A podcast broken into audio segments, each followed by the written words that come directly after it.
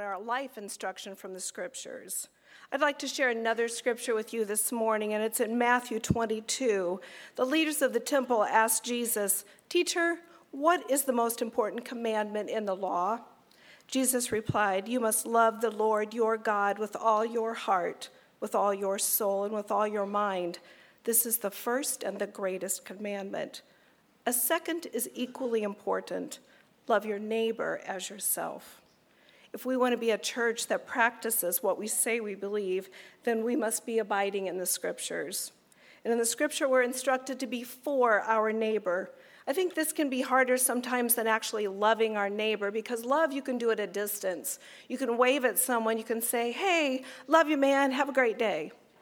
But being for someone says those 1,000 daily different interactions that you have, the drive through at um, the school while you're waiting on dropping off or picking up your children, um, at the school ball games when you're sitting next to another parent, getting to know those people, being present, putting your phones down and actually asking how they're doing, asking if you can pray for them, asking what's going on in their lives. That's being for someone. And when the our means we do that together, our is a multiple word. You can't have an our with me and I alone. Our means we're in this together. We want to partner with you, we want to make people connections. That means we help others in times of their dirtiness, not just in times of a crisis. A neighbor, well, even Jesus was asked that question Lord, who is my neighbor? Be kind of nice sometimes to just have those people that are right around you, and those three or four people are your, are your neighbors, and those are the only ones that Jesus says, I need you to care about. No, he says, we have to love our neighbors, which could be that difficult person in your life. Could be the person, again, that you have a weekly encounter with, um, but you need to know them a little bit more. Could be that person who's across the street that you don't even know their name. Could be um, a teacher.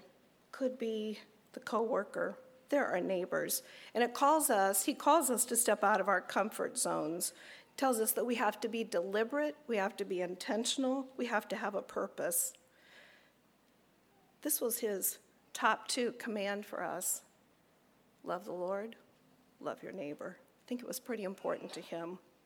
So I'm going to share a little bit about um, where we've been and how we've gotten there. And I'm going to use a quote from my daughter that I often refer to. When she was working on her master's in a stats class, she told her prof, you need to understand I'm a people person, not a numbers person. So, for those of you who are like Heather, who gets that from me, who stats, okay, tell me about some people. I'm going to share a little bit about both of those with you. Our staff has been on a journey for several months of praying about where God would want our church to be his hands and his feet in our local community. We have both individually and corporately attended multiple workshops and seminars and community meetings. We have attended and participated in the Partnership for Healthy Communities, which was a day long event held in our church where multiple agencies came together to talk about the needs in Kankakee County. We were one of three churches present. Pastor Brandon attended a day long mental health conference, How to Detect Mental Health Challenges and Disorders in Youth and Young Adults. He was one of two churches represented, represented in our county. Did you know that suicide is the sixth cause of death in our community and the second among young people? Did you also know that the ratio of mental health workers to patients is 1 to 101 in our county? Did you know that our community mental health center is so inundated with new referrals that they are lacking in time to provide follow up for children after the crisis? I began attending a program called Success by Six, which is an organization made up of people from United Way, from the schools, the Bourbonnais Park District, the Public Health Department, our hospitals, and other agencies. We meet monthly to discuss and share ways to help children obtain optimal levels of success in relationships, emotions, development, physical, and social areas before the age of six. In order for them to succeed in school, because when they succeed in school, they have a better opportunity to succeed in life. I'm the only pastor involved in that. Kankakee County was chosen as one of two counties in our nation to be given a grant through the Erikson Institute to study the needs of children in our county. And when I say children, I mean persons 18 years and younger. What happens to them affects our community. What this study revealed was that the Bradley schools and the community children right around our church are at the highest risk, especially in relational and social development of any children in our county. Matt McAllister brought maps of different areas and kinds of needs within a two mile radius of our church to our staff retreat last August. And out of this information and three days of praying, reading scripture, God gave us the mission and the statement and core values that we now use as our church compass for all that we do. The staff knew at that time that God wanted us to do more in our community, but we didn't know what or how. Last December, our staff began praying in earnest for God to give us a direction to be more involved and intentional in our local community. Out of that, God directed us to the needs of children 18 and younger in our community. Through all of the various studies and the seminars and the workshops, one thing stood out in every single study. The community of Bradley was in great need in every single aspect of every study we learned that another local church had adopted Bradley East and were pouring into those children and those teachers, and that church had been praying for a church to adopt Bradley West. We also knew that as a church, if we hoped to raise the standard for living in our community, we had to begin with the children.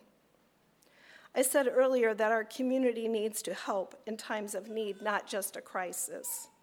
Did you know that neglect is a larger epidemic than abuse. That in 2007, 10 years ago, 11 years ago, 59% of child victims of maltreatment were victims of neglect. Neglect is defined as physical, mental, emotional, medical, educational acts of omission. Educational neglect is where a child is allowed to engage in chronic truancy or as a, or they're school age and they're not receiving school. At the Bradley stakeholders, at the school stakeholders meeting, we were told that childhood truancy is a huge, huge factor that over 40% of the kids in the Bradley schools miss more than one third of their school year. And they were saying, What can we do? How can we have the community help us with this? See, the neglect is most often not intentional because it comes out of parents who do not know how to care for their children at their different developmental stages. Did I mention that 15% of the pregnancies in our area, right around our church, are of teens? And that 40% of the mothers are under the age of 24? That 22% of the families are under extraordinary stresses like poverty 36% of our county is on public aid, that 15% of the people in our community go to the ER due to loneliness, that suicide is the sixth leading cause of death in our county because they feel hopeless, that 37% of the deaths from January to July of last year were because of drug and alcohol abuse. Now, many of these areas of neglect, we as a church are not trained or equipped to speak into, but one common thread of need in each of the above statistics is that these persons were once children. Children who needed a consistent, caring adult in their life in order for their current life to look different. So we met with the Bradley Superintendent of Schools, the principal and the curriculum director of Bradley, by the way, the principal of Bradley West grew up at Chicago First Church of the Nazarene. That's no coincidence. And asked them what they needed. We spent a month praying about what that would look like. Bradley West is a school for children, third through fifth grade, located near Perry Farms. there are 471 students in this building at a prime developmental period in their lives that we have the ability to show them someone cares enough to spend time with them, to listen to them, to meet and know their parents, and encourage the teachers that are with them every day. In January, we determined as a staff that we would volunteer every Wednesday for 90 minutes to two hours in the classrooms at Bradley West because we wanted to get to know the teachers and the children so we could see what the needs were. We've attended their stakeholders meetings. Many of you helped volunteer at their recent Camp Read a Lot, a family event, and we've fallen in love with those children and those teachers. Every Wednesday, we begin our day in the cafeteria, greeting children as they come in for breakfast and prepare for their day. In these first few short weeks, here are some of the stories we've encountered. The first day, while sitting in a social studies class, reading to a group of children, um, one of the children looked up in the middle of the discussion and said, Did you know my dad abandoned me when I was two? one of our pastors said, Maybe you could tell me that story afterwards, not thinking that child might come back. They did, and they shared the whole story. The first time this child had met this adult. The new child whose mother was murdered, and he's now living with his recently absent dad, who he barely knew. Dad is gone, he's staying with grandma and grandpa. Or the girl who was asked one morning at breakfast about her day and she shared that she had a test that day. She was told, Well, I hope you do well. And she said, It doesn't matter. When she was encouraged that, Yes, it does, she said, No, it doesn't. It doesn't matter what I do, I won't be able to do it. Or the new boys who came to school and after they were registered and were walking to the car, we overheard their, their mother say, Well, now you're registered. Now we have to figure out where we're going to live. We've learned that the teachers fund their own classroom parties because there's so little parent support or so few people on the PTA to help. We've learned that the superintendent's dream is for there to be a book in every child's hand at home. While we in this room continue to believe that God is our loving Heavenly Father who cares for us and will never leave us, that He wants to have a relationship with us, that each person was created by Him for a unique purpose, and that He cares for them. He loves them more than they could imagine, and there is hope, and we can trust Him. And we believe we are to share the good news. What did you hear in the stories of those children? I've been abandoned. I've been left alone by my earthly father. The one person I had a relationship with is dead, and no one else wants me around. There's no use to try because it doesn't matter. There's no plan, just day to day survival. You see, society has affected the spread of the gospel and the ability for people, and children especially, to believe and embrace the good news because so many people do not have stable relationships. How can they understand a God they cannot see will never leave them, that He loves them more than anyone else when they have no one else. Their ability to trust God has been affected by their relationships on earth. You see, we don't get to be a good church by being a bad neighbor.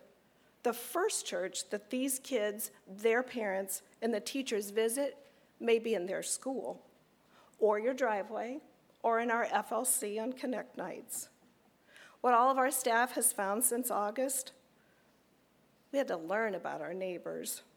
We had to carve out time in already full schedules in order for God to show us what He wants us to do. Our desire to really see the teachers and the students in Bradley West, because when you really see someone, it changes how they see themselves. When they see themselves differently, they're able to see their future differently. If we want our surrounding community to change their quality for life, and yes, I did say for and not of, because we probably can't change their quality of life. But we can change their quality for life because we know Jesus Christ. The next generation behind us needs to see Jesus in the flesh so they can know and believe that Jesus stepped on this earth to make a difference in their lives.